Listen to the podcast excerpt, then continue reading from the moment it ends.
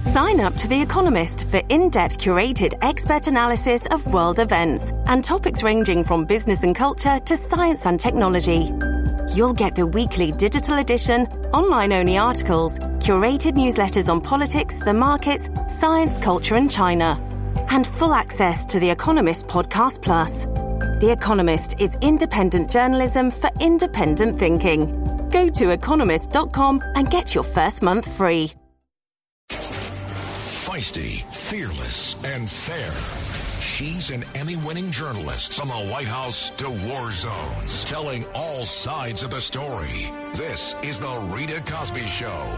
Lovely Rita, meter maid, nothing can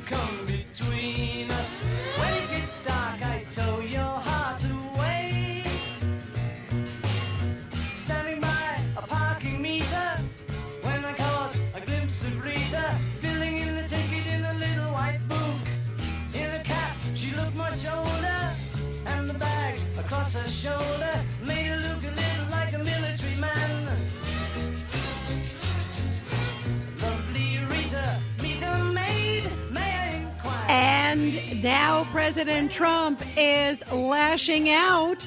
He has said he is fed up and he says all of these allegations against him, including what may be an indictment, which would be the first one for a former president in American history, he's saying is all politically motivated. So I want to hear from you tonight on the Rita Cosby show on this Friday night. Do you think that Alvin Bragg, the Manhattan DA, will actually indict President Trump? And don't you think that this is politically motivated? As I'm hearing more and more about this case and talking to more and more legal experts and people who've dealt with cases involving whether it's campaign or whether it's uh, hush funds or whatever the case is, based on the fact that they've looked at the evidence we've seen so far. And again, this all stems back from the 2016 campaign. Why is Alvin Bragg doing it now? Is it because at CPAC, President Trump really did a very good speech. And in the latest polls, he's actually done much better than Ron DeSantis. Ron DeSantis, by the way, today in Iowa, President Trump in Iowa, key state, of course, the first caucus state in the country. Trump is going to be there on Monday. So are all of these things why the Democrats are now going full charge after President Trump? I contend this is all about politics this so far from what we have seen is really finding a person. And of course, they hate Trump. And it's like, let's see what kind of crime or whatever we can come up with. Let's see what we can create. You've got something that normally most people wouldn't even go after. And it's coming from Alvin Bragg. This is a district attorney in New York who, when somebody gets busted for something really serious, he basically reduces the felony to a misdemeanor and basically gives them a slap on the wrist and says, Hey, see you later. I mean, talk about the repeat offenders and the revolving door in New York City because of this guy and other soft on crime DAs that are funded by George Soros across this country. And so here, this guy suddenly finds a misdemeanor that he wants to bump up to a felony and maybe not even a misdemeanor. I mean, this seems like a guy who's just so intent on trying to make a name for himself and so intent on trying to go after President Trump, trying to basically create whatever he can. And what is he doing where he's allowing really bad people back on the street time and time again? And again, he went after Jose Alba. Remember, that was the bodega guy. He charged him with second degree murder, and then those charges finally got dropped. But this is a guy who has been notoriously soft on crime. And suddenly he can't wait to go after President Trump. He has devoted so much time and resources to this. This to me just is so transparent. What are your thoughts about it, everybody? And where do you see this headed? Do you think that President Trump will testify before the grand jury. That's what sort of triggered this was this New York Times report that they requested if he wanted to testify on his own behalf. Obviously, they see him as the target of this investigation and they offered the opportunity for him to testify. And that's what created New York Times to basically get that leak. and basically say that it looks like charges could be forthcoming, criminal charges against former President Trump. I contend, doesn't this lack of uh, chutzpah, Bragg, who is our DA in New York, who doesn't seem to have any gumption to go after criminals, doesn't he have something better to do with his time?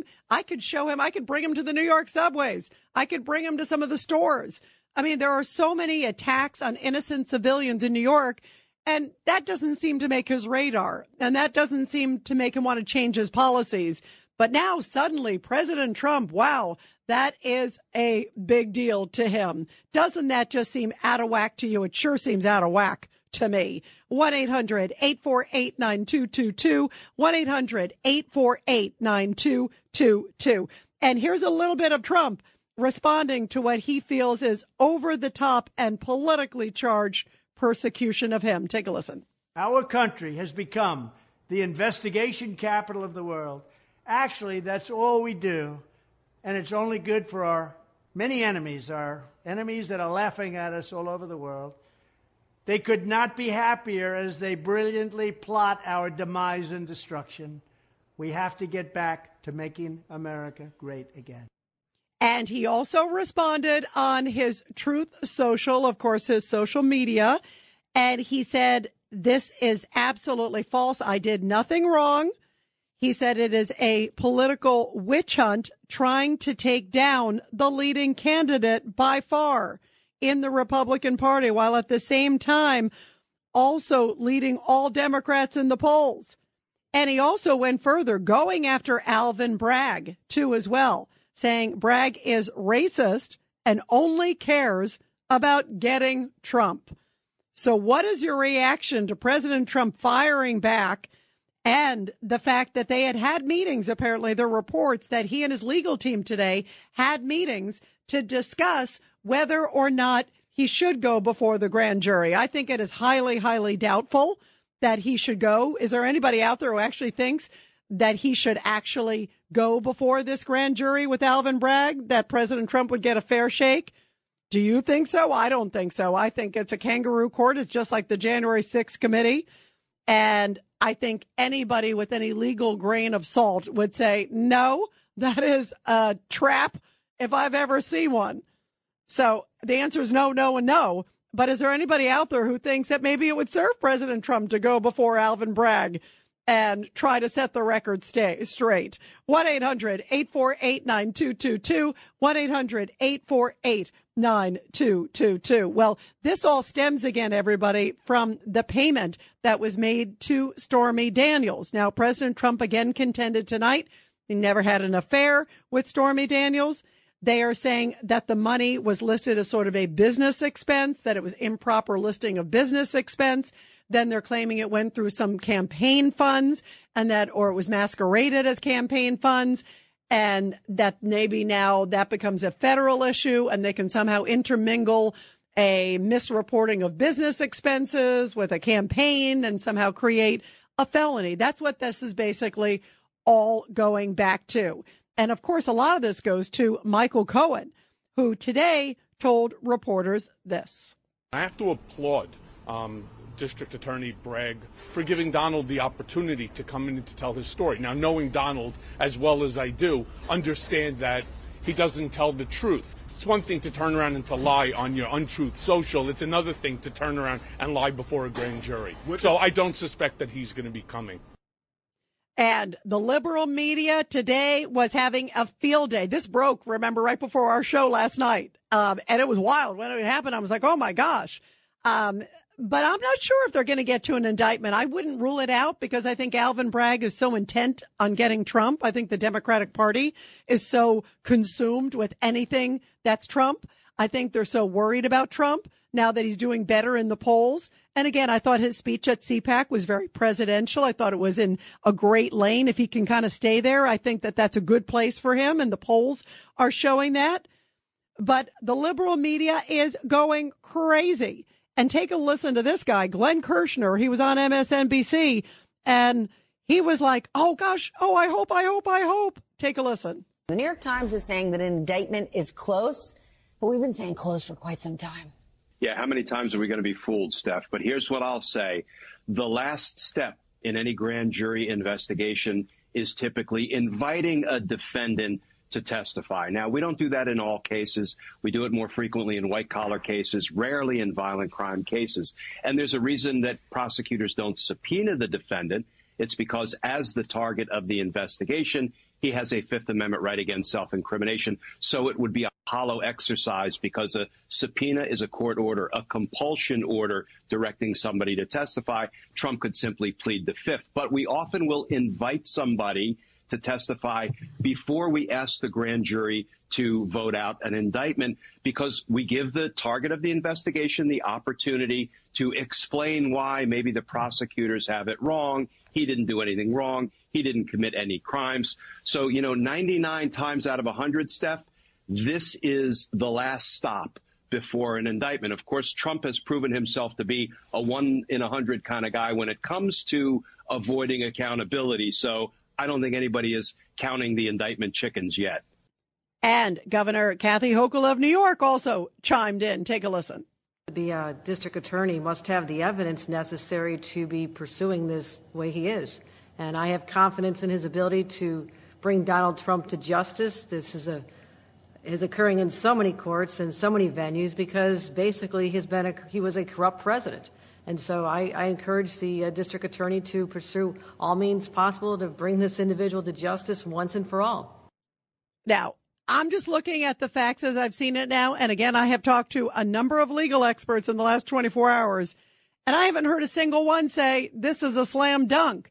And if you are going after the former president of the United States and potentially future president of the United States, because he's the leading candidate now, give me a break. You better have your ducks in order. You better not just have an okay case. You better have a lock solid case. Why are you throwing darts and just trying to do anything for President Trump? And why the timing now? Why did they suddenly come up with something that is tied to 2016? And why do they feel suddenly in need? Is it because Trump is the leading candidate right now in the polls? Is it because maybe he gave a good speech at at uh, you know CPAC and some of the other things he's done of late, and they're like, oh, oh, maybe we didn't knock him out yet. Let's see what else we can do. 1 800 848 9222. Let's go to Larry, line one. Larry, your thoughts about this? I can't believe how Kathy Hochul just, uh, you know, by rote, just rolls off our tongue that, that Trump was a corrupt president when she's building this uh, this this dome in Buffalo, and because her husband has has a stake in it, she just says he's a corrupt. She can't point to one thing corrupt, and this is a woman who likes to change her pantyhose on the interstate. Go figure that. Anyway, but you see, the point is, I believe. Wait, does she change her pantyhose on the interstate? That's a new one, Larry. Is there some story of her that I missed out there? yeah, yeah. She she claims she likes to change her clothes in the car, so I imagine that's what she does when she's on the highway. Well, that's a new one. All right, that's a new one. I'll, I'll, take your word for it. Hopefully, it's hopefully it's a U-Haul. You know, I don't think you want to like. I don't think any woman or any guy should be changing. Hopefully, it's not one of those with the big windows. I don't think anybody wants to see anybody undress. Uh, even you know. Anyway, Larry. So back to this. What do you make of the fact that what's interesting is the comment that she made is like Trump is corrupt, so this has got to be bad. It's like I hate him. He's a horrible person. So let's uh, give him the death penalty, basically. You know, that seems to be the attitude as you're suggesting um, that we're hearing from many of the Democrats. And I think her statement epitomizes it. I think you're spot on on that. And I, I think Bragg is doing that too. You see, this is more than just political. I believe this is black politicians converging against uh, a white man. Because I'll tell you why I say that. Because at first, when Bragg first came in, he alienated two of his ADAs. They walked off because he didn't want to have nothing to do with that um, with, with that uh, what do you call it the, the, the loan that Trump saw uh, the, the business uh, dealings that Trump was being investigated for. He didn't want to have nothing to deal with do with that because he would have been suspected because Letitia James said she's out to get Trump. He didn't want to seem like he was allying with her, like, like we're going to get Whitey now. You know what I'm saying? But now that time has gone by, okay, and Letitia James had, has all this time to put pressure on him, and he's running all the black politicians are converging together. You see how they're loyal to one another. Although, Larry, although let me interrupt you on that, Larry, because we just played Kathy Hochul's comment. It seems to be more of a Democrat uh, versus Republican, or at least uh, those who don't like Trump. Even some in the GOP, uh, but those who don't like Trump against Trump. To me, I don't sort of see the race issue.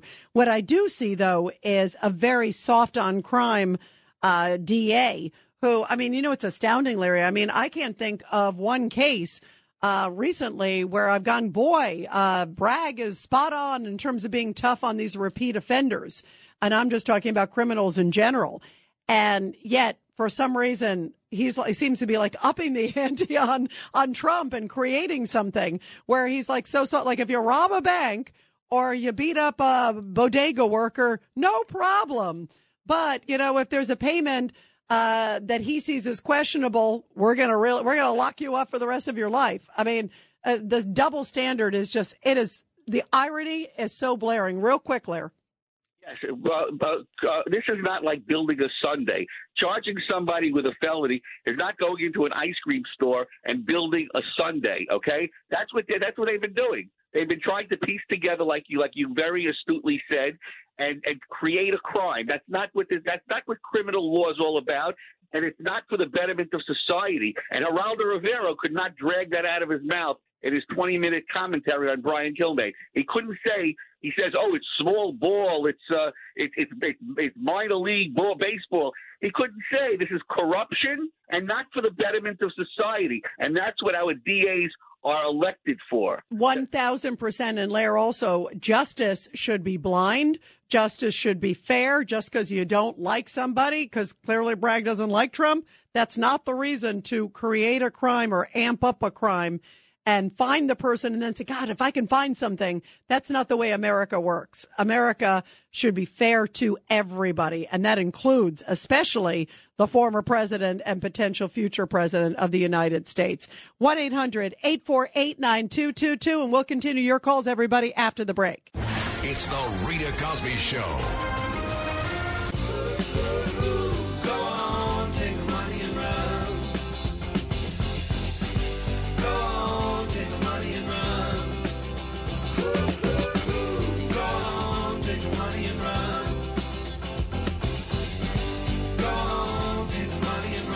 You are listening to the Rita Cosby Show. President Trump firing back now that it looks like Alvin Bragg, the Manhattan DA, who doesn't do anything to criminals who rob banks and everything else, basically, they get away with it. But if you're Donald Trump, if your last name's Trump, he'll try to throw the book at you.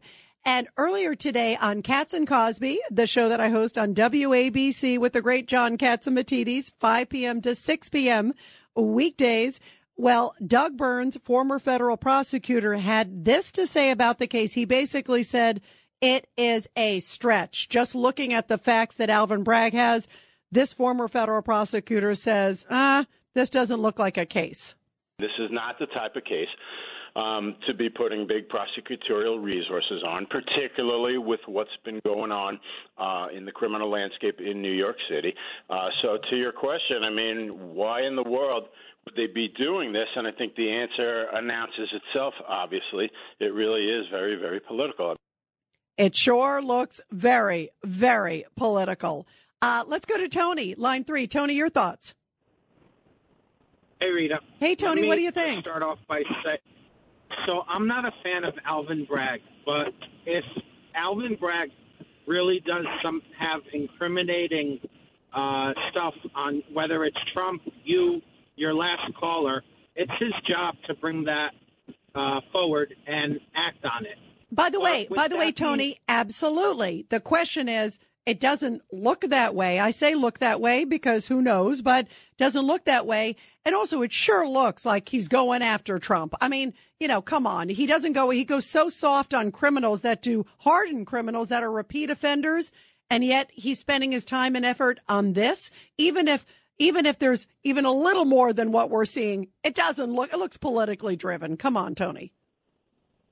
Rita, one thing, but all we need, once Biden is out of office, you need somebody with the political ambition that Alvin Bragg has, but on the other side, that's going to go after Biden. And when they do that, they're going to have a very good case because nobody's as dirty as Biden. Well, let me say this, Tony, that I believe there's a lot to be investigated, especially when it comes to like Hunter Biden. There's a lot of questions there. And, you know, why is he not? I mean, so far there's been that investigation of him that's dragged on for years over minor offenses. But I also still think, Tony, whoever it is, whether Republican, Democrat, everybody needs to be treated fairly. I don't think you should go after somebody just because you don't like them politically. Um, and it sure looks like that's the case clearly with Trump right now, this to me looks so motivated. It looks like Alvin Bragg, who loves a thug but goes after Trump. We're going to keep your calls after the break. It's the Rita Cosby Show. The Rita Cosby Show presents Back the Blue. And in tonight's Back the Blue segment, where we honor our great law enforcement and their families, a beautiful story coming from Wisconsin, where four police officers helped save a man's life after a structure fire at an assisted living facility. The officers were recognized and awarded with a letter of commendation at a city council meeting this week. Now, the officers were responding to that living facility where there was a big fire. And when they got there, there was a room that was filled with smoke. So they couldn't see that the gentleman was there at first. But after spraying with a fire extinguisher, they saw a person in the room on the bed. And the only way that they could get in there was to go down on their hands and knees and they pulled the gentleman out. There is no doubt that if they didn't do that, he would not be here today. And in the commendation where they were recognized this week, they were heralded for putting their lives on the line to save somebody else. And one of the folks there said they think this is the highest calling by far you could have. Also, one of their coworkers on the police department said, quote, courage is you are afraid to do something and you still do it. And I am so deeply proud to call these guys my colleagues. Bravo to the great officers there in Wisconsin and of course, all our great men and women in blue. Well, we are talking, of course, about President Trump and the fact that he could face criminal charges in New York over the payment to Stormy Daniels. And in the middle of all this, Trump is saying this is clearly a vindictive politi- you know, political move. It's basically retribution because they just don't like Trump. It's like they don't like Trump. They have Trumpitis. It's like orange man bad and let's try to find a crime. And you could bet, look all the stuff with Hunter Biden. We were just talking about that. One of you guys called in and mentioned Hunter Biden. Look at all the stuff with Hunter Biden. And yet today he's only being looked in for some minor tax stuff. And that hasn't even even advanced. You know, I know that, uh, you know, finally the House is looking into some of the payments, but that's millions upon millions upon millions of dollars. And now here we have Trump on something that at best is barely even a misdemeanor.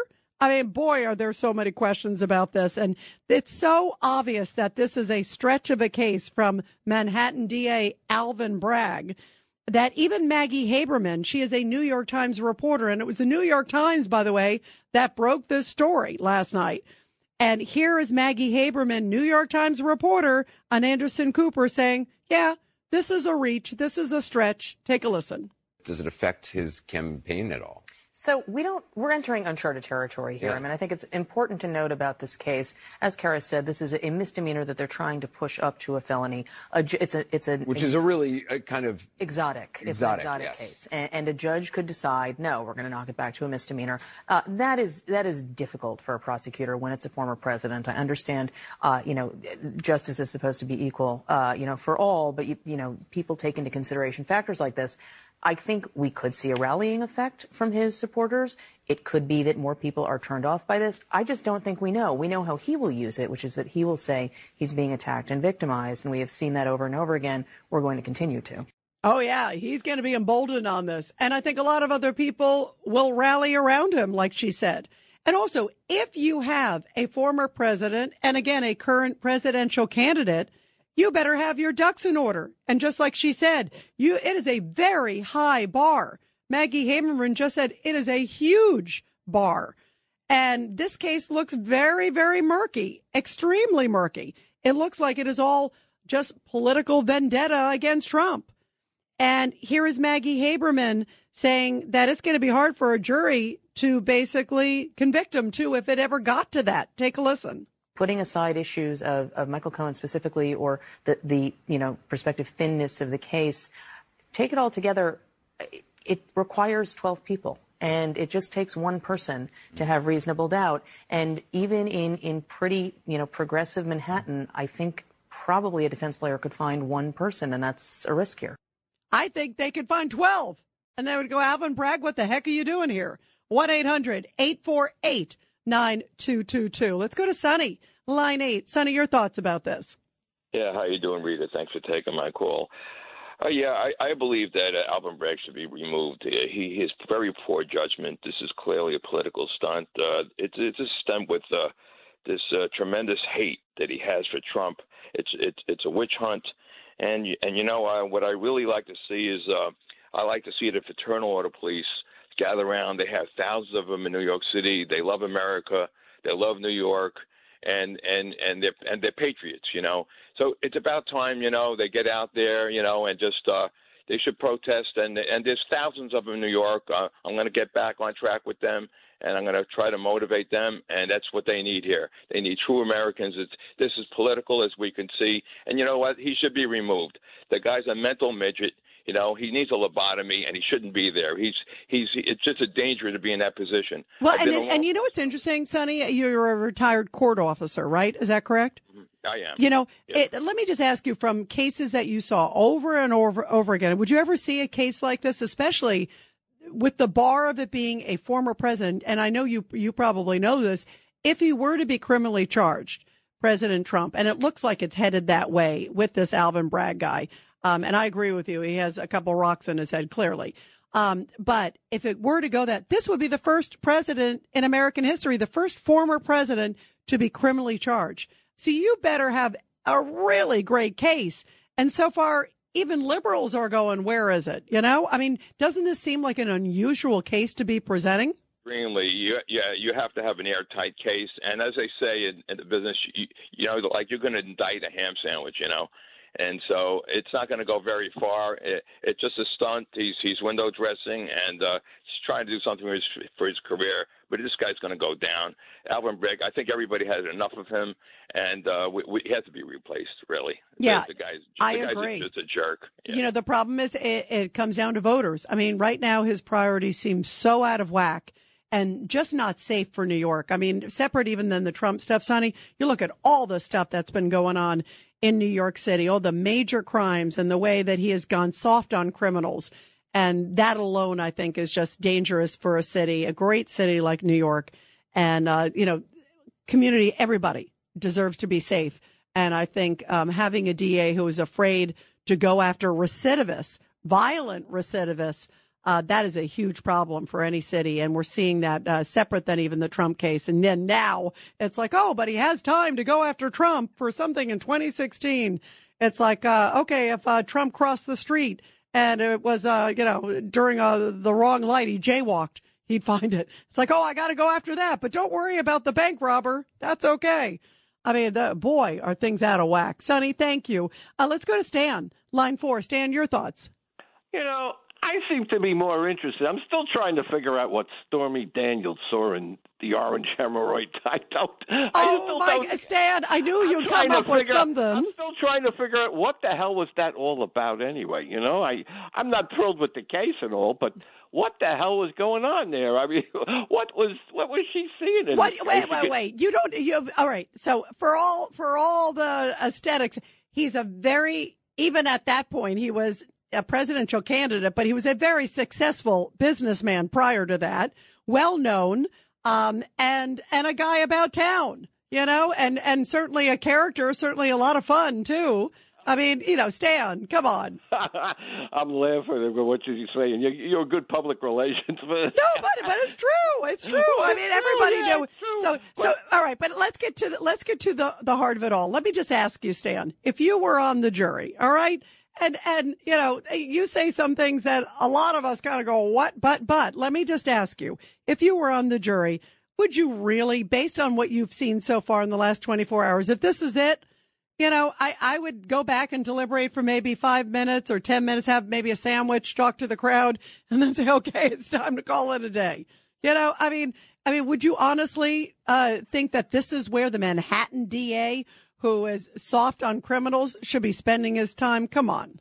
I'm I'm trying to figure out why he's bringing it up anyway. My guess is, unless he must again, does he have something we don't know about? I mean, otherwise he he would look like a fool. I mean, but does he? He must have something more that he's not talking about. Otherwise, he will look like a scrambled egg on his face and so forth. Well, I, by the way, Stan, I agree with you on that. I think it's going to be scrambled eggs. I think it'll be an omelet. I think it'll be quiche. I think all of that's going to end up on him because even if, say it's what we see and say he's got, you know, stuff to back up even like these allegations, this is not where he should be spending his time. And it clearly looks like a political persecution. And that, that's not fair. My point is everybody needs to be treated fairly, no matter whether you have a Republican, Democrat, independent before your name. That is the most important thing by, by far. Let's go to Melvin, line seven. Melvin, your thoughts about this.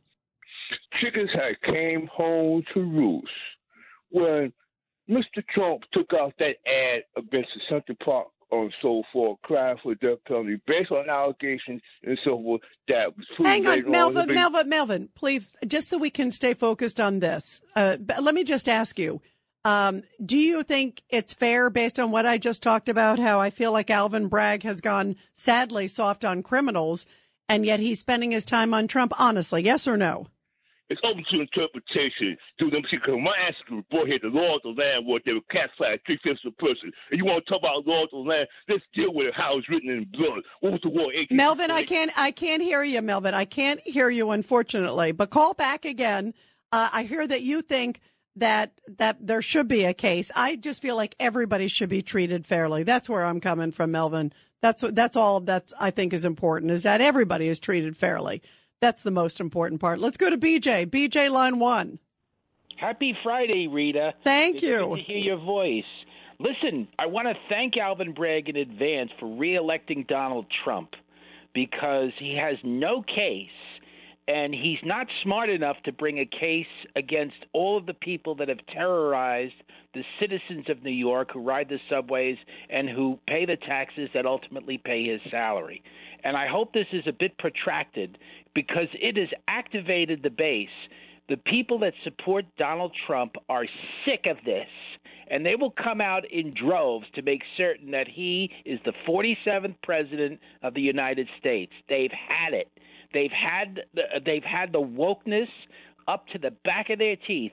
As many people can leave have left, and those that can't leave are stuck here. So they're gonna they're gonna make certain that Donald Trump gets in. He will be the 47th president, and we will have Alvin Bragg to thank. Well, you know what? I think it is going to backfire. I think you're correct in the sense that people are going to go, "What are you kidding me?" And and then you juxtapose it with all the stuff uh, with Biden. We brought up even the Hunter Biden stuff. You know, you juxtapose it with what's happening or what isn't happening with Hunter Biden. And because of all of those reasons, you kind of go, well, wait, this just doesn't make sense. And again, Everything needs to be fair. People need to be treated appropriately. That is the bottom line. And I agree with you. I think it emboldens President Trump. And he's just going to use it to say, look, look, I am being politically persecuted. And if I were him, I would say exactly what I just said that the facts are this DA has gone so soft on criminals. I mean, you, all these people that have been arrested, they've had these rap sheets that are like a mile long and a lot of them get out or he goes after the bodega guy and not the woman, remember, who was with the guy who attacked him. I mean, there were so many questions here as the way that he has handled things that, you know, it, it's like, it's just shocking that he would spend his time in something that isn't helping the community of New York because his policies aren't. I mean, that, that is the bottom line. BJ, thank you very, very much. Let's go to Anastasia, line three. Anastasia, your thoughts about this. Good evening, Rita. it seems always when I try to call you, someone is like reading my mind. Yes, I do believe a hundred percent that Trump will be our 47th president because it is obvious it's all political and they should look what's going on on their side because believe me there's plenty that Trump will bring out for them as he comes into office. May Lord help them. May the Lord help them. Well, one of the things he said too, Anastasia, in the middle of it all, uh, remember at that CPAC speech, he recently said, I am your retribution. A lot of people went, whoa. Uh, but he said, listen, you bring me back, basically, all the things you have seen over the last couple years. He wasn't even talking about himself. He was talking about other people being, you know, uh, whether it's social media or censoring or whatever. I'm basically your retribution, guys. Uh, and you can bet um, that uh, he'll find some way to go after Alvin Bragg. And by the way, if there's anything in Alvin Bragg's background right now, you can bet uh, Donald Trump is looking for it. If there's anything out there, uh, first of all, just his public record is just uh, so questionable and so dangerous for New York. Uh, but boy, uh, has he opened a cauldron here. Real quick, let's go to Rick, line one. Rick, your thoughts. Hey, Rita, thanks for taking my call. This is clearly a George Soros hit job, and we need to figure out how to take out George Soros. He shouldn't be involved in our politics. Well, and he has played such a huge role with so many of these soft on crime DAs. You you hit a very powerful point. He spent a million bucks on Alvin Bragg. He spent a million bucks uh, so Alvin Bragg would get in, plus George Gascon. Also, the soft on crime guy in San Francisco, who luckily got the boot, Chesa Boudin. Also, Larry Krasner in Philly. We're seeing a pattern here. They all have that same sort of soft on criminal approach that somehow George Soros likes but that I think is so dangerous for American cities. We're going to continue your calls, everybody. And also, right after the break, a quick visit with our good friend Bill McCuddy, great entertainment reporter, with a preview. It's Friday night. So let's do a neat preview of what's ahead on the Oscars. Bill McCuddy coming up after the break. It's the Rita Cosby Show.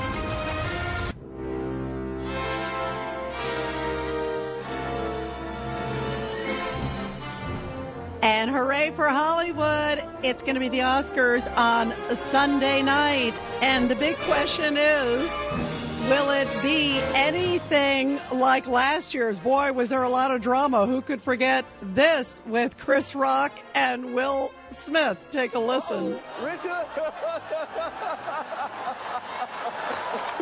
oh, wow! Wow! Will Smith just smacked the shit out of me.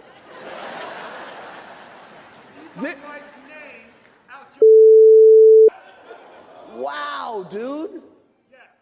Wow. So what are the big hits and misses this year? Well, let's go to one of the great entertainment reporters out there, Bill McCuddy. By the way, he went to his first Oscars in 1997 when Titanic won. Wow, that was an awesome film. 55 million people watched that one. And Bill has reported everywhere from the red carpet for 12 years for Fox News. Did an amazing job. And these days he's on PBS and NPR with regular shows. And if he's not busy enough, he's got three podcasts too, one of which deals with just the movies. He's also a regular on the industry, uh, basically talking on goldderby.com, regular contributor there uh, always profiled everywhere and one of the great entertainment gurus out there. And Bill, uh, any drama this year? And, and do you think there'll be 55 million people watching this year? Well, no. I, what I do think is that we'll have, we had about 15 million people watching last year because something called Coda won that no one saw. And when I mention it now, no one remembers. They just remember the drama that we just uh, listened to with Will Smith and Chris Rock.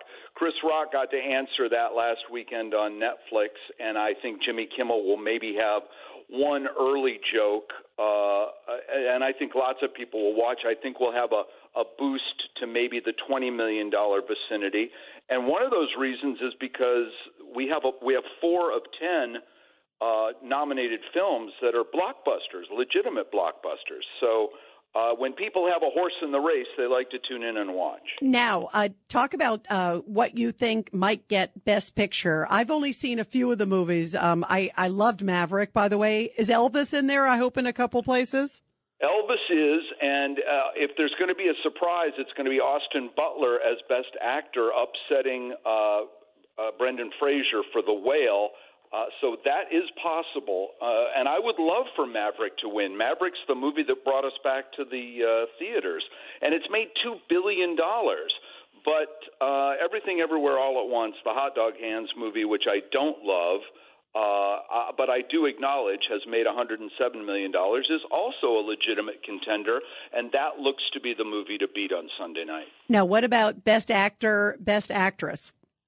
Okay, Best Actor, as we just said a second ago, is probably going to be for The Whale, Brendan. Uh, but Best Actress is we've got another horse race because it's basically uh, between Cate Blanchett, who already has two and stood up at the Broadcast Film Critics, uh, where I'm a voter, and also the Golden Globes, and said, uh, "Why don't we give it to somebody else?" I like Michelle Yeoh, I like Andrea Riseborough, um, and so I think there's a real chance that Michelle Yeoh, who's beloved and has campaigned uh, very effectively this year uh, will win also for everything everywhere all at once. Bill, that is really interesting. I didn't realize that Cate Blanchett stood up and said, "Give it to somebody else." Uh, yeah, wh- she's that's basically wild. said, "Why do we do this? Why do we have awards?" But she didn't say exactly those words, but she basically said she was pleased to be nominated, but she's got a pair already, and maybe she doesn't need uh, a third one. Can't so, you give one to uh, me or you? Love her in Tar. I'm not sure that that's going to be the one everyone checks. Bill, what about giving one to me or you if she has too many, right? Who would we thank? exactly. I thank Bill McCuddy. I. Well, thank you. So that'll be a. a no one will watch that show. Rita. exactly. Fan. What about the future of the Oscars too? Where is it headed? Because there's also been a little bit of, you know, I guess the woke politics we've heard about, like maybe they might get rid of some of the different categories. Um, where is the future of Fine, yeah, I mean, it, it's very it's very likely that by next year they'll have decided that it won't be a best actor and actress, but it'll just be uh, best actors, and that'll include, uh, as someone pointed out, then two women and ten men, and that'll be even more unbalanced. So. Uh, to answer your question, I think in 10 years it's going to be a cable television show or a streamed show. We'll know. I, I predict it won't be on ABC uh, network uh, because the numbers are just going to continue to diminish unless big, big movies are the leaders and people want to know uh, whether their whether their movie is going to win. Absolutely. Well, I thought Maverick, just as you said, was spectacular. I agree with you on that. Um, it'll be interesting to see if there's any surprises. Um, and if they take Cate Blanchett's advice and give it to somebody else, that's wild. Um, but there were so many great films and I always tune in. It's always fun to see. And, uh, I love Hollywood and I love you, Bill McCuddy. So it's so great to have you here, my friend. Sunday night. What's that? We'll all be tube side Sunday night. We will be with popcorn and cheering Maverick on and some of the other great films. A lot of good ones this year. Bill McCuddy, thank you. We love you. Thanks for being here, Bill. Thanks, Rita. Thank you very much. And everybody, make sure you tune in to the Oscars on Sunday. It will be good. There are some great, great films. And we're going to continue taking your calls. We're going to talk a lot more after the break. Handling legal matters is stressful. So let the law offices of Frank Bruno Jr. provide you with the insightful counsel you deserve. The law offices of Frank Bruno Jr. has successfully handled thousands of cases for 25 plus years. They focus on elder law and estate planning, but are equipped to navigate you through all stages of family law and divorce to real estate law and probate. The law offices of Frank Bruno. Call 718-418-5000 or visit them at frankbrunolaw.com. That's frankbrunolaw.com. Frank Bruno.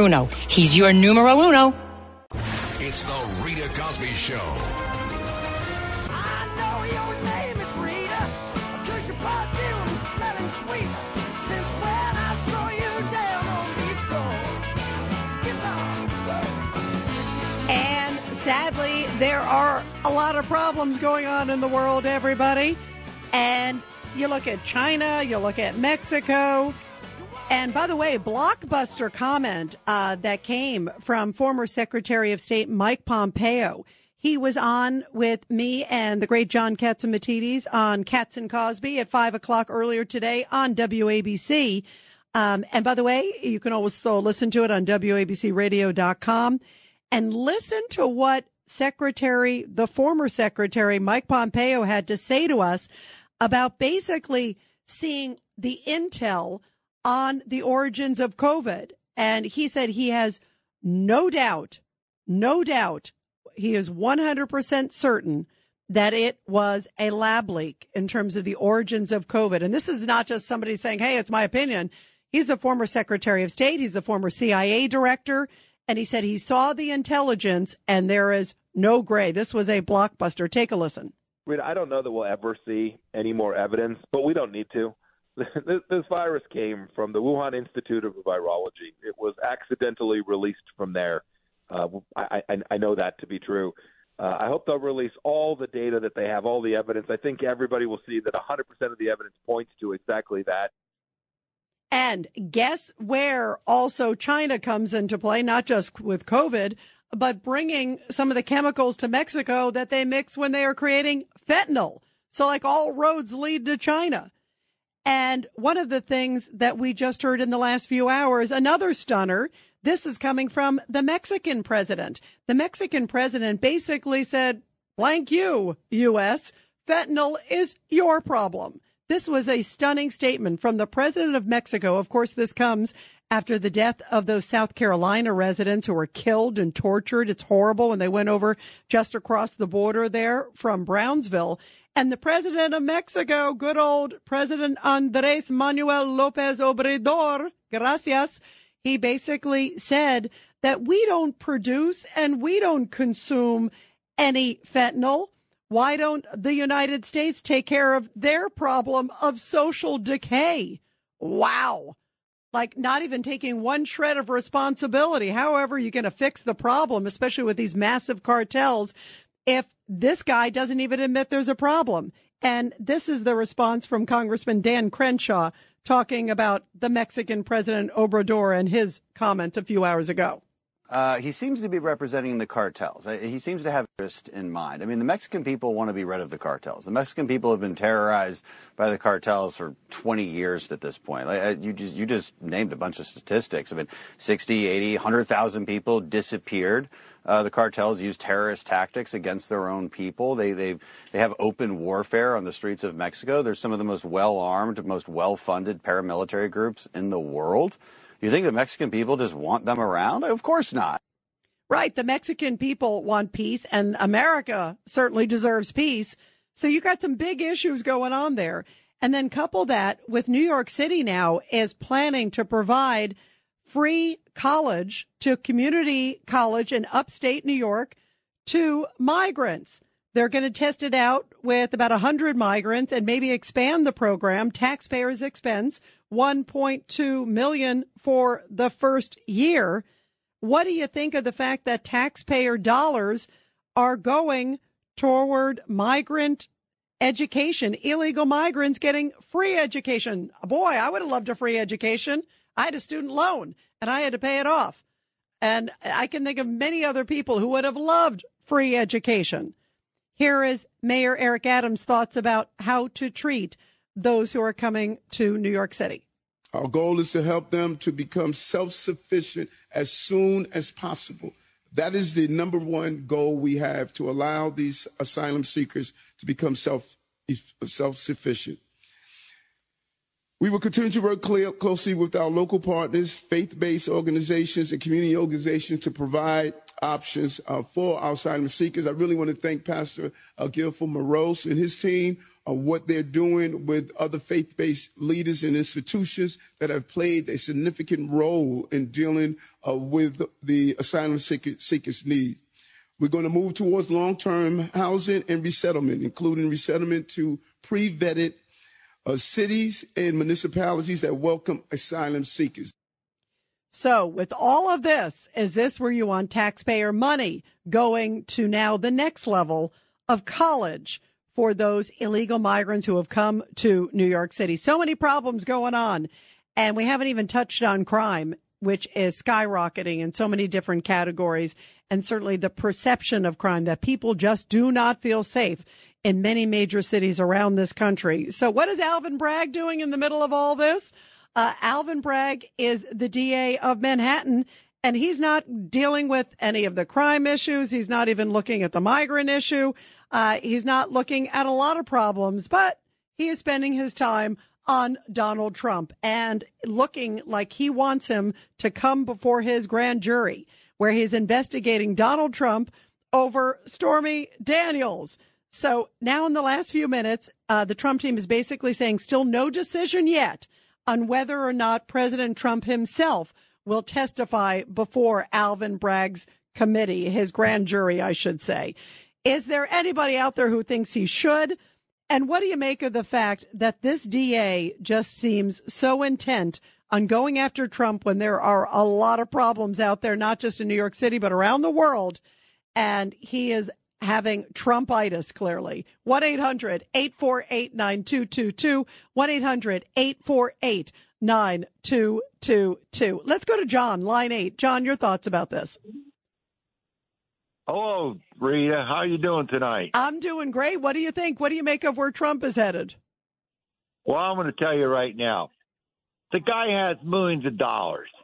He paid that. He paid Daniels, Stormy Daniels, one hundred and thirty-five thousand dollars. That's a spit in the bucket for this guy. He didn't even take his salary when he was president of the United States. He went and gave it to different things that he wanted to take care of. What did Joe Biden do? He takes his salary, doesn't he? He takes it and so what, what's your point. John? What's your point of where this is going? My point is though, the guy that's up there in New York City, he's after him. The, the same way everybody's after Trump. The reason why is because Trump is not a political person.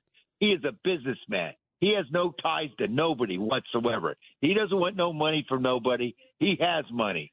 He wants to straighten his country out the way it should be straightened out. And the whole problem is when he went in office first, he had no idea of what was going on with the political stuff down in Washington. He should have went in there and fired everybody, going down with the FBI, the this uh, Department of Justice, the whole thing. He should have got rid of all the people that are involved with the higher, higher, not the guys that are on the ground. No, the there's some, by the way, I was ju- by the way, I was just about to say, and I'm glad you clarified that, John, because there are so many still great folks in the FBI and DOJ that are trying to do the right thing.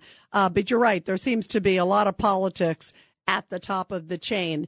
And uh, and even Trump, by the way, when he did his CPAC speech recently, he said in the CPAC speech, uh, you know, now I know. Now I know sort of uh, to clean house when I go back. I didn't know it. I wasn't experienced. I'm more experienced, and I'm going to look for it, which is exactly why they don't want to put him there because they want to. Some of these people want to keep their uh, their jobs, no matter how lousy of a job they're doing. Uh, great points, John. Thank you very much. Let's go to Charlie, line two. Charlie, your thoughts. Hi, Rita. Uh, good evening. Your last caller last night was a cop who talked about the unsolved murders in 1980 and the 1990s up in Harlem and Washington Heights. There's no statute of limitations on unsolved murders. I think Trump's lawyers, and maybe you could reach out to them, should reach out to those surviving family members, and I'm sure there's support groups. You could Google them in Manhattan or wherever, and have them at a news conference and tell Bragg that's what you should be concentrating on. And if you don't, we're going to recall you. Okay, and thanks, Rita, for everything you do. Great points, by the way. I mean, he should focus on that. Uh, even, you know, even uh, 10 minutes a day, I think he'd do a better job on straightening up crime in New York City. Obviously, some of those unsolved ones, those families certainly deserve justice and deserve answers, but that would be brilliant. And also to have even some of the current cases that seem to just get pushed aside and the victims that seem to get basically diminished by this DA who seems again intent on getting Trump. It's like Trump, Trump, Trump. Uh, and yet serious crimes. I mean, I think about a lot of these people that have been arrested of late. You see it over and over and over again that they get out easy or they got a slap on the wrist. It's just this process. This needs to stop. These young thugs and others who keep repeating crimes need to get punished. And for some reason, they're overlooked by this DA's office. And boy, Trump sure isn't. Wow. Uh, and this certainly looks like a fabrication of a crime or certainly a stretch. I mean, this just looks like politics and it reeks. Let's go to Michael, line one. Michael, your thoughts. Hey, Rita, Rita, good evening. Good evening. How you doing? What do you think should happen now? And do you think this is a stretch, like I've been saying about the case with Trump? Well, you got to understand that Alvin Bragg is chasing a very, very aggressive political agenda for itself. You know what I mean? He this is not the last stop for him. He's trying to move up. I, you know, Michael, you hit it on the head. That's what I agree with you. I think that that's what this is about. It's political ambitions. I think there are other people whispering in his ear to do it too. I don't think he's doing it unilaterally, uh, but it could also backfire. And boy, this could really tank on him too. Uh, that's the thing. You know it. Uh, because if it goes to a jury and the jury goes, what? Or if it doesn't even get to that point and they really show themselves for having a thin hand, which is what it looks like right now. That ain't going to be pretty for Alvin Bragg, guys. That is not going to be good for him. And everybody, when we come back, we're going to talk a little bit about the border too, as well. A big issue, obviously, for President Trump. He did a great job, I thought, at securing the border, starting that border wall. Of course, Biden has kept the border wide open. And today, the president of Mexico basically laughed at Biden's face and said, We don't have any problem really with fentanyl. It's your problem. So, do you have any faith that our president is going to do anything to change the dynamics, especially after that horrible, horrible murder of Americans there? It was just gut wrenching to hear what happened to those Americans. And our president so far still hasn't made a statement on it. That to me is outrageous. We're going to talk about that and a lot more after the break. 1 800 848 9222. It's the Rita Cosby Show.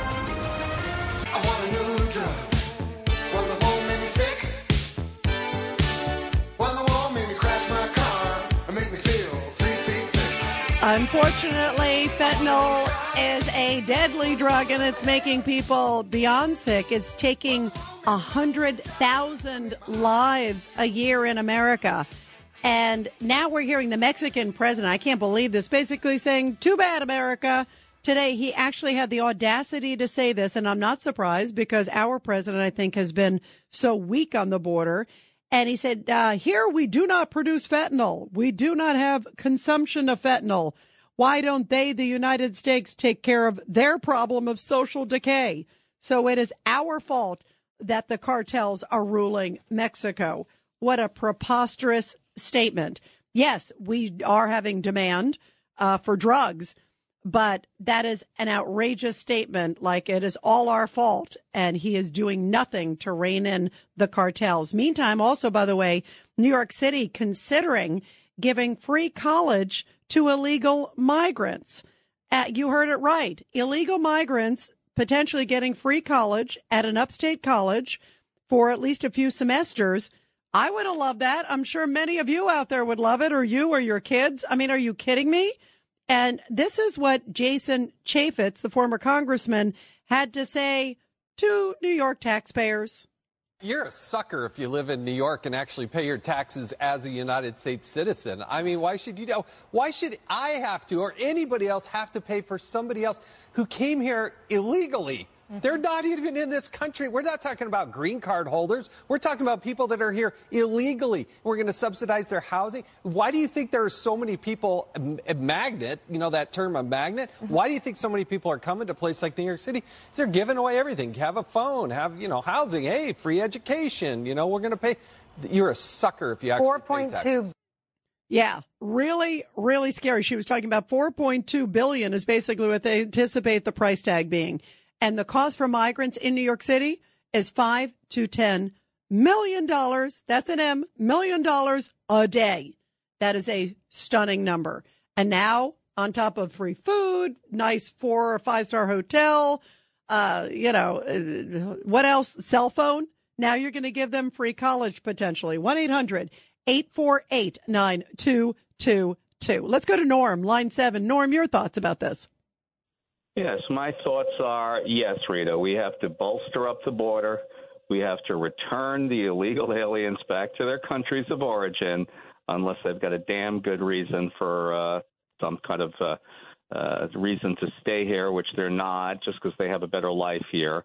Um, uh, and but something the presidente of Mexico said. Now he's a cor- absolutely corrupt man, and you know he's getting money from the cartels out there. So yeah, but he does have a point there. We are the prime consumers of drugs in the world, the United States. Uh, you don't really have the drug problems as much in, in Europe or even in Canada. So, uh, And, that, and by the way, that's point. what I, and Norm, that's why I said, yes, we are consuming it. And that's obviously a problem. Obviously, it's different with fentanyl because kids are getting different drugs that they're not anticipating, uh, are laced with fentanyl. Fentanyl is deadly. It's not like people are saying, Hey, I can't wait to try fentanyl. Uh, they're putting it in other medications and also morphing it, you know, making it with different colored pills. And so and they're really killing people when they're taking the fentanyl. I, I don't like to say it's somebody ODing. It's somebody who was literally murdered because it was laced with fentanyl. So, uh, for them to make it sound like, oh, they have no problem, no culpability, um, is outrageous. Yeah, we have a drug problem in general in America, and obviously uh, that needs to stop as much as we can control people and help people to stop it. Uh, but they also are funneling so much across the border. I mean, some of the numbers are astounding. I mean, there was one the other day. This, by the way, just at the Nogales uh, port. This is the Arizona port, one of the big port of entries. 23 million pills of fentanyl. 23 million pills. I mean, that is a stunning amount. That is since, uh, rather, this is since October the 1st. So that's a huge amount. Uh, by the way, over the weekend, this is the one that was in two days, 550,000 fentanyl pills just at that one port of entry in two days. That's a stunning amount. And again, uh, over 23 million fentanyl pills. That is an enormous amount of deadly, toxic fentanyl. Um, but I hear what you're saying there, Norm. Thank you so, so much. Uh, let's go to Teddy, line four. Ted, go ahead. Your thoughts. Yeah, uh, the Mexican president. This time I agree with you again, two nights in a row. Oh, The look, wow, I've hit the lottery. Go ahead, Ted. Yeah, the Mexican president is out of order. He's got a lot of chutzpah. But I'd like to make another point, please. Please. Uh, Rita, I agree with you on Bragg. He's out of order. He doesn't have enough to get get a conviction on this indictment if he's indicted. I don't. I don't think the he's got to get a unanimous jury, and they're not going to be able to find a unanimous jury. I But agree. I, agree. And Ted, by the way, um, because it's the former president, I mean, I think everybody should be treated equally, but you got to be so careful. Um, when you're dealing with somebody of that level, that stature. And I would say that again, Republican, Democrat, everybody deserves equal justice. Ted, thank you. Glad that we're agreeing two nights in a row. Oh yeah. Thank you, Ted. You're great. Have a great weekend. Thank you. Let's go to Robert in Philly, line three. Go ahead, Robert. Hey, how you doing, Rita? It's good to talk to you again. Um, I, I'm you were t- kind of talking about this last night, and a couple of people had mentioned military action and you know stuff like that. And um, I'm certainly not for boots on the ground, but this president saying that it's our problem, I'm going to take that as him saying it's your problem to deal with, and I would deal with that by sending some missiles to take out the cartels. Um, until they move to the cities, we can take them out with no problem. All you got to do is try to ask the former leaders of Al Qaeda. Okay, they can't hide from us, and we could do it with no problem. And But and by the way, Robert, you're hitting an interesting point, and that's what a lot of people are talking about. Uh, some are talking about uh, some of these drones too. You could send it. I don't. I'm not a big believer in boots on the ground, like you were saying. Um, I agree with you that there are ways to go after them. Uh, but listen to the response from the Mexican president, like, "Yeah, it's not our problem." I mean, that just shows he's doing nothing, and maybe we do need to take action. It's the Rita Cosby Show. The Rita Cosby Show presents Support Our Heroes. And in tonight's Support Our Hero segment here on the Rita Cosby Show, which I love doing every night where we honor our great military and their families. A really beautiful story coming from Murfreesboro, Tennessee. I've been there. It's a pretty place. Colonel Jeffrey Gaylord of the U.S. Army Junior Reserves Officers Training Corps, and he's also an instructor of the department chairman at Blackman High School there in Murfreesboro, is being honored for his dedication to country and community by the veterans of foreign war- wars. And they have what is called the Still Serving campaign, which is a great name. The Still Serving campaign recognizes veterans who continue to serve after leaving the military. Gaylord, a little background on him, was recruited from the University of Virginia into the U.S. Army as a field artillery officer. And during Desert Storm and Desert Shield, he served as a battalion intelligence commander. Uh, so, wow, he was right there in the thick of it all. And then in serving his country, he also received many honors and distinctions, including the prestigious Legion of Merit and also a Bronze Star.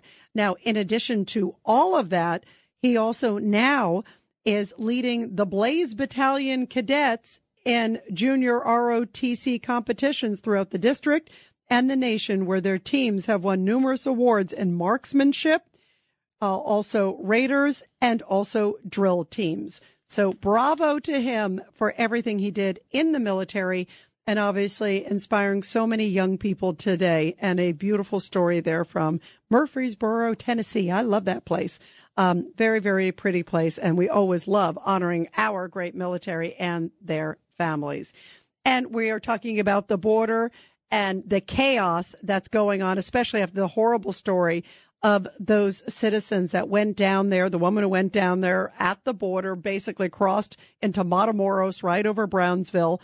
And of course, two of her friends were killed and one was seriously injured. She was able to at least get rescued ultimately from that shack uh, where they found uh, the bodies of the other two and the other one injured. And now, by the way, today, um, we're getting word that the Mexican government first they like tied five of the guys up that were tied supposedly I they were I think they were clearly fall guys but supposedly responsible for the attack on the Americans they tied them up to like a, a pickup truck and put a note saying these are basically the guys responsible uh you know we don't we're we cartels don't go after innocent people yeah right right and then today I just saw in the last few hours that apparently they've arrested five more people. So now they've rounded up 10 people who probably had nothing to do with it. They're probably like, uh, uh, here you go. We're tying you up and you're going to be the fall guys for this one because they know how bad it looks.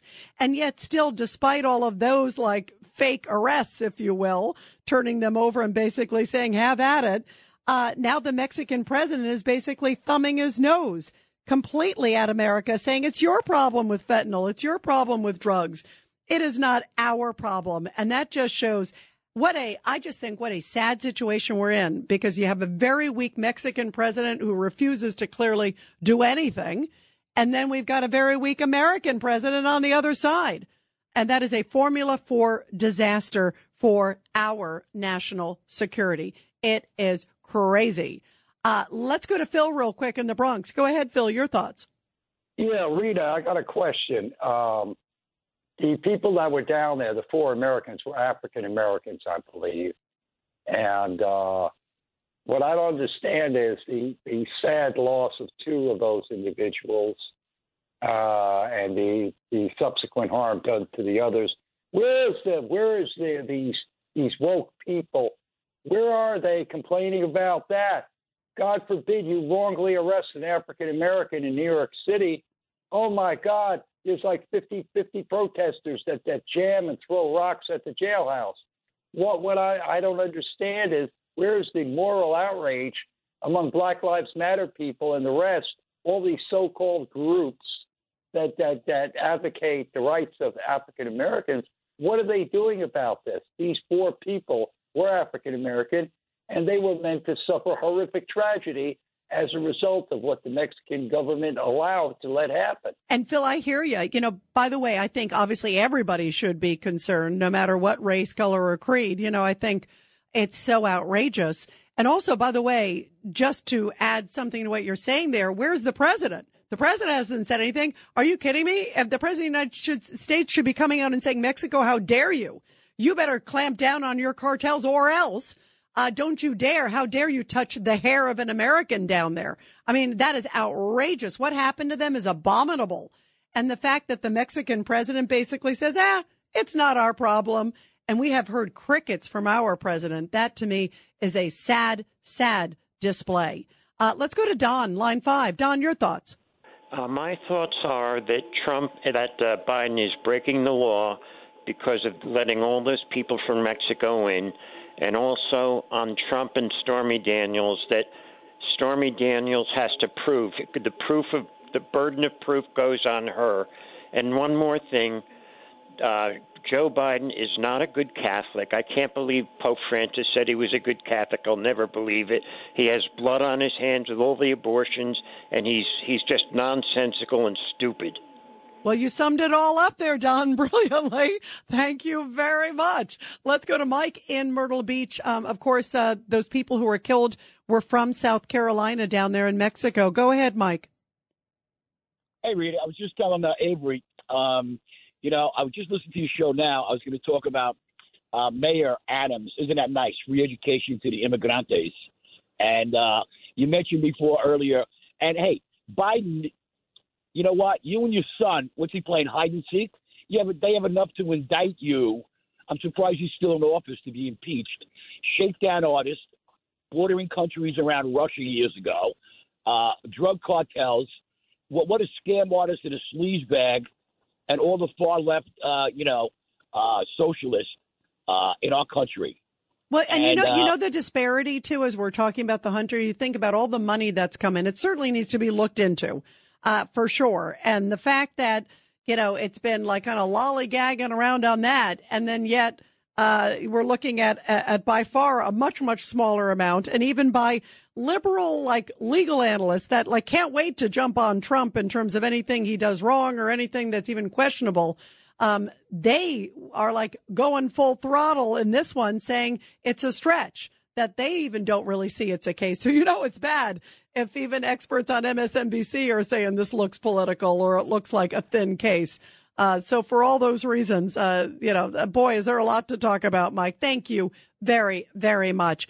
And everybody, I wanted to also touch on this tonight too, because this week, this was gut wrenching. This testimony this week, particularly when right before a House committee, Sergeant Tyler Vargas, he was one of the guys who was protecting the Abbey Gate. And we've talked about sort of the lack of leadership from President Biden.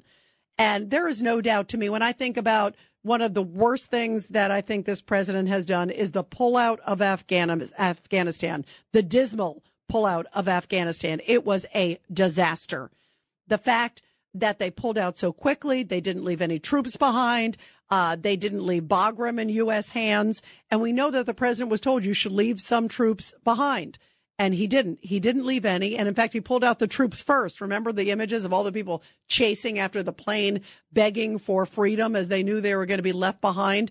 And now, in fact, today we found out there's about a hundred thousand of our allies. These are people that help the Americans that are there in Taliban controlled Afghanistan as a result of our dismal withdrawal that we left everybody high and dry.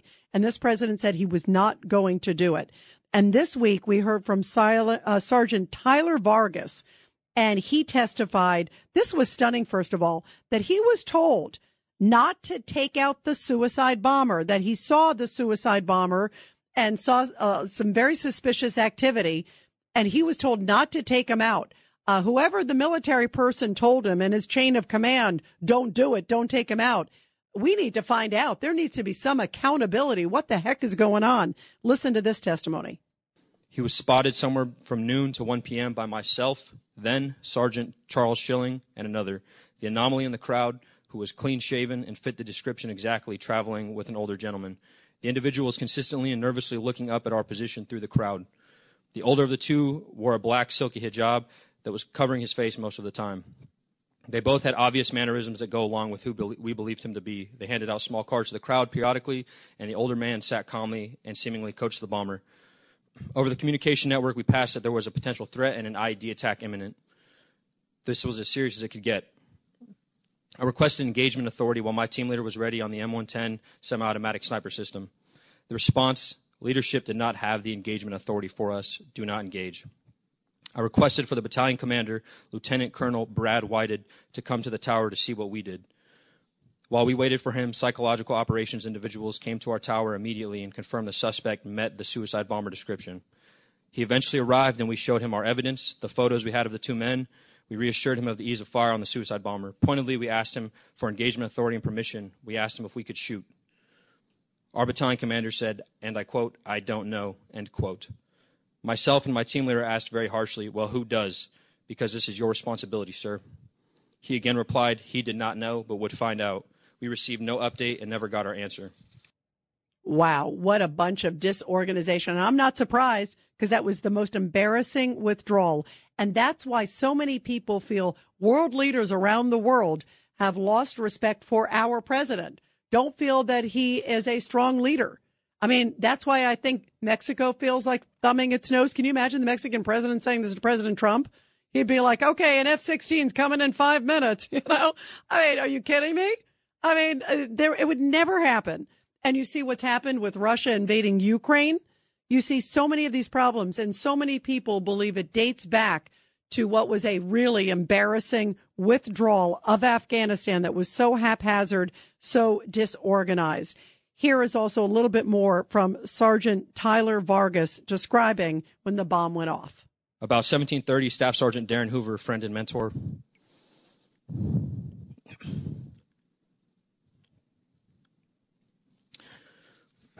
came to get me from the tower to go help find an Afghan interpreter in the crowd.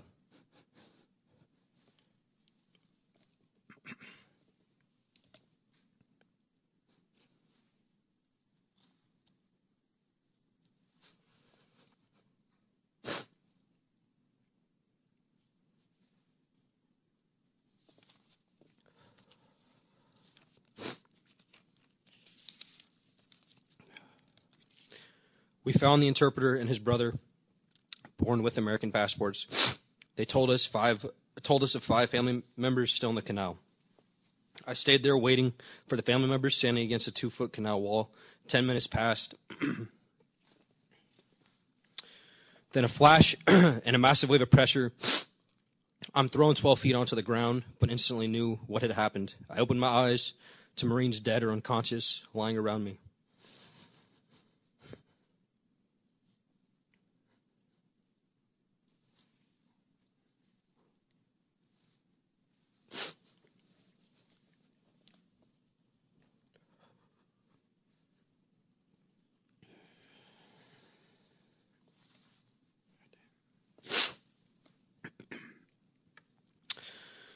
A crowd of hundreds immediately vanished in front of me, and my body was catastrophically wounded with 100 to 150 ball bearings now in it. Almost immediately, we started taking fire from the neighborhood, and I saw how injured I was with my right arm, completely shredded and unusable. I saw my lower abdomen soaked in blood. Wow. It is so emotional to hear him talk about that, to talk about what he experienced.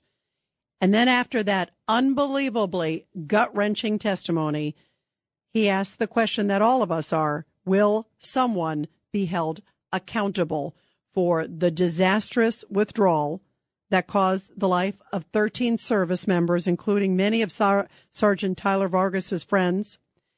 And also think about all the Americans. There are still Americans that are behind enemy lines there with the Taliban. You can imagine how terrible that is. And also more than 100,000 of our allies who risk their lives and their families' lives. And you can imagine what happens if the Taliban gets them. They have a list so they know who they are. Uh, here's a little bit more of what he had to say. Please ask, uh, I ask you to please ask me about getting shot at the tower in Abbey Gate and how no one wanted my report post blast. Even NCIS and the FBI failed to interview me. Asked me to elaborate on my ordeal post blast, and asked me about this one little girl and her family that I reunited. Our military members and veterans deserve our best because that is what we give to America. The withdrawal, the withdrawal was a catastrophe, in my opinion, and there was an ex- inexcusable lack of accountability and negligence. The 11 Marines, one sailor, and one soldier that were murdered that day have not been answered for. So, should someone be held accountable for what was the most dismal and disastrous and I think embarrassing withdrawal of American troops? Many people believe it was one of the worst stains on American history, one of the worst moves ever by an American president, despite being told by his military, keep some troops there. Our president said, nope, we're pulling them out. And he said he wouldn't leave anybody behind. Well, he did. He left a lot of them and they are still there. And that to me is so shameful. And the fact that no one's been held accountable is outrageous. Here's Dagen McDowell on Fox News talking about what she says is a litany of lies from President Biden. They saw Biden's incompetence on full display, but also how blithely he would lie. He was asked by George Stephanopoulos, your top military advisors warned against withdrawing on this timeline. They wanted you to keep 2,500 troops. No, they didn't, he said. Lie. He said, Biden, U.S. troops will stay until all Americans are out of Afghanistan. Lie. Al Qaeda's gone from Afghanistan. Lie. Allies are with us. Lie. If you're an American, you can get to the airport. Lie. If we lie, and it went on and on, and it just seemed as if Biden thought if he stood up there and lied enough, that this horrific failure and the death of these 13 men and women who were so admirably serving our country would look somehow peachier through the blurred lens of history. Wow, what a powerful statement. So, why do you think it is that no one has been held accountable? And don't you think that those who called the wrong shots should be called to question? The fact that the Taliban now has $7.2 billion of our equipment and the fact that now they're basically one of the largest arms dealers in the world. And guess who they're selling it to? Places like China, probably Iran, maybe Russia. Maybe our weapons are being used now in Ukraine. Who knows? I mean, this is just horrible, horrible stuff. The fact that they are now abandoned, high and dry, also allies who helped us. What are your thoughts and who should be held accountable for what was the most embarrassing, I think, political moment in modern times in American history? And many people feel that way. And many people feel it's the start of, sadly, the decline of America standing by our allies and also walking out with grace. 1 800 848 9222. 1 800 848 9222. And I'll take your calls when we come back. It's the Rita Cosby Show.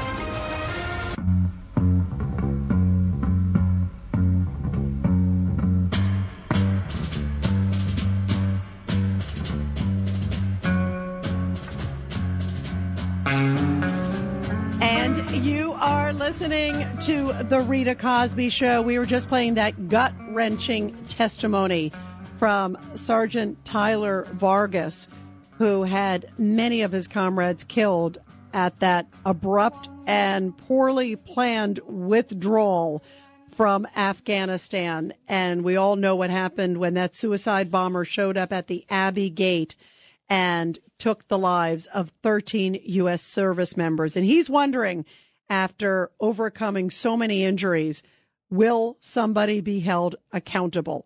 He was saying over and over again, you just heard his unbelievably tearful, emotional testimony. Everybody is talking about it this week. It was really hard to watch, uh, here, seeing this hero who has done so much for our country and still so distraught that the lives of his comrades so far no one has been really investigated for what happened. Why was it done so poorly? What advice was given? And we know from the president, he says uh, that he wasn't told um, that it was a good idea to leave the troops there. He said, nobody told me that. But then General McKenzie, who was the guy on the ground there, uh, said, yeah, he testified that he recommended leaving troops there. So clearly, what the president is saying is not accurate. And that has, I think, hurt U.S posture around the world ever since then. You see it. China feels emboldened. Mexico feels that they can say, ah, what fentanyl production? Uh, so much of it and so many world leaders just feel, I think, that they can walk all over America or walk or run in through our southern border. 1 800 848 9222. Uh, let's go to Ina, line one. Ina, your thoughts. This, this testimony you know, it, get, it gets me so emotional to hear this guy who did so much for our country and suffered so much, and he still feels like there's no answers to, to why it went so horribly wrong. Hello, um, um, oh God, um, it's Rita. Rita Ina, go you're, ahead. You're, this is Ina. You're God bless Rita, and thank you for doing what you're doing. I've been watching you all the time when you was over in the overseas in dressed in the army fatigue and and talking with these soldiers. Thank you. I've done a lot um, of coverage over there. Thank I- you, Ina. Thank you. Everyone, Rita. I've been watching you from a long, long time, and you're doing a good job. And thank you for for this because I want to do something for for the veteran. I always be doing it. I usually go with my, my father in the hospital in in Queens on my week weekends off and take care of them. My father cut their hair, take food for them, buy Oh, warm how clothes beautiful. for them. Oh, how. Ina, yeah, Ina, you and your family are such great, unbelievably fabulous Americans. How beautiful. And and that's why I feel like we deserve you know to to honor um, all of our veterans and especially those that were there in Afghanistan. We need to get to the bottom of it. It shouldn't just be brushed aside like, oh, a poor decision.